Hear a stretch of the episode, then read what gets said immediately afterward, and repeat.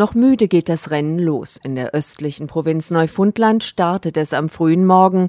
Langsam tröpfeln die ersten von über 25 Millionen wahlberechtigten Kanadiern ein, um ihre Stimmen abzugeben. Doch bis zu ersten Ergebnissen dieser Abstimmung im dünn besiedelten, weitläufigen Land wird es bis in die Nacht dauern. Eine lange Zitterpartie für Premierminister Trudeau.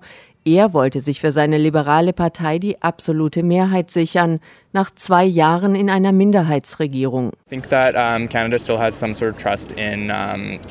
Ich denke, Kanada hat immer noch Vertrauen in die Regierung von Premierminister Trudeau. Vielleicht wird es wieder eine Minderheitsregierung, sagt ein Wähler. Umfragen zufolge könnte sich Trudeau verkalkuliert haben. Danach liegt er mit seinem konservativen Rivalen Aaron O'Toole nahezu gleich auf. Fast drei Viertel der Wähler kritisieren die vorgezogene Abstimmung, genau zu dem Zeitpunkt, an dem das Land von der nächsten Corona-Welle erfasst wird. Und Trudeaus Rivale, der konservative Aaron O'Toole, schlachtet es bis zum letzten Moment aus. Mr. Trudeau Herr Trudeau hat eine 600 Millionen Dollar Wahl ausgerufen, anstatt die Delta-Variante an ihrer Verbreitung zu hindern. Trudeau hält dagegen. Die Entscheidungen, die Landesführer in der Krise treffen, sind wichtig. Halbe Sachen tun es nicht, um diese Pandemie zu bekämpfen. Half measures won't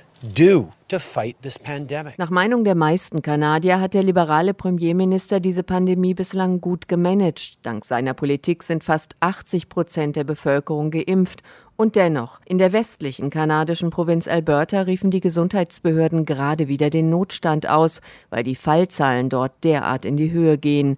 Es herrscht unter den Wählern viel Unsicherheit, sagt Politikexpertin Laurie Turnbull von der Dalhousie Universität.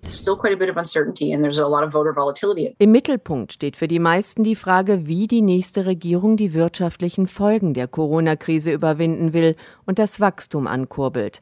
Das werden auch die Ergebnisse in Neufundland widerspiegeln. Dort und in Labrador liegt die Arbeitslosenquote mit fast 12 Prozent weit über dem nationalen Durchschnitt. Trudeau hat nicht nur dort mächtig an Glanz verloren, sagt Politologe David Moscrop. Justin Trudeau Justin Trudeau war 2015 enorm beliebt. 2019 war er weit weniger beliebt. Und jetzt nimmt seine Popularität extrem ab. Und trotzdem hat er gute Chancen zu gewinnen. Denn Trudeau und seine Liberalen liberale Partei könnten vom Wahlsystem profitieren. Die Mandate in den 338 Wahlbezirken werden nach dem Prinzip der absoluten Mehrheit verteilt.